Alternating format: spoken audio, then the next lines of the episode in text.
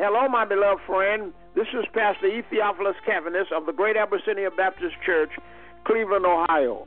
Again, I'm calling to let you know that I'm constantly praying for you and your loved ones. God loves you, and so do I. My brothers and my sisters, deep down into the silent recesses of the soul lies the tendency and the proclivity to pray. People of faith across the spectrum of denominational lines come together on the validity, the power, and the effectiveness of prayer. Whenever they speak, language seems to them inadequate to describe the saving and empowering influences of habitual prayer. As in our Christian songs, where we leave the more superficial differences of opinion and go down into the essential spirit of worship, Catholics, Protestant, Jews, and Gentiles, men of every shade of special belief and sectarian alliance, are authors of the hymns we all sing. So in prayer, men of opposite opinions agree as one.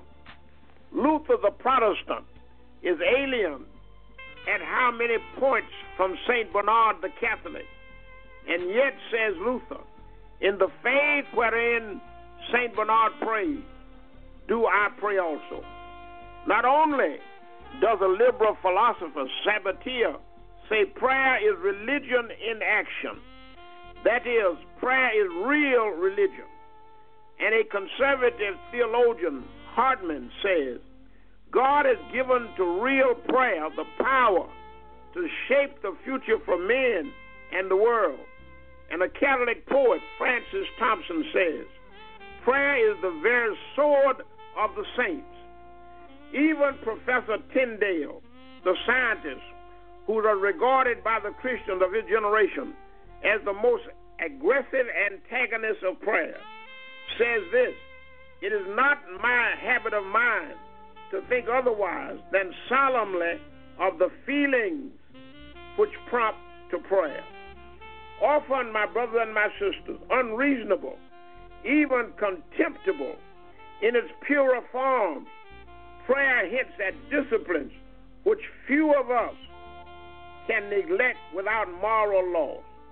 If there is any element in human life to whose inestimable value we have abundant testimony. It is prayer, surely in prayer. And we must exercise this sacred privilege in every phase of our existence. The Holy Bible, Word of God says that we must pray at all times, in every circumstance and situation. Pray and never stop praying, for it is in prayer that the Lord hears our every cry and adheres to the desires of our hearts our minds, and our souls.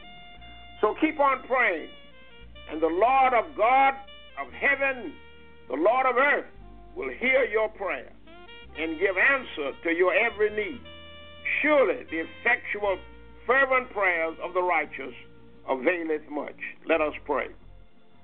O God, our kind and gracious Heavenly Father, make us this day with your divine power prayer warriors, prayer seekers, and prayer proponents. Make us to know and to understand how prayer makes the difference between strong advocates of the cross and weak, feeble instruments of the world. In thy power, we win the race of faith, and in prayer, we secure the power to overcome every obstacle and every stumbling block. We pray this prayer in the powerful, productive, and prodigious name of Jesus Christ our Savior. Amen and thank God. Now until we can reassemble again in the Holy House and Sanctuary of God, the first Sunday in September. Streamline with us Sunday morning, 11 a.m. worship. Reverend Hilton O. Smith will be delivering the message.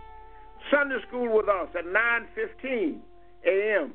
Ms. Carolyn Cartwright will welcome you Superintendent Deaconess Claudia Jackson will also. Until then, be safe, be smart, be diligent, be vigilant, be well, and be blessed.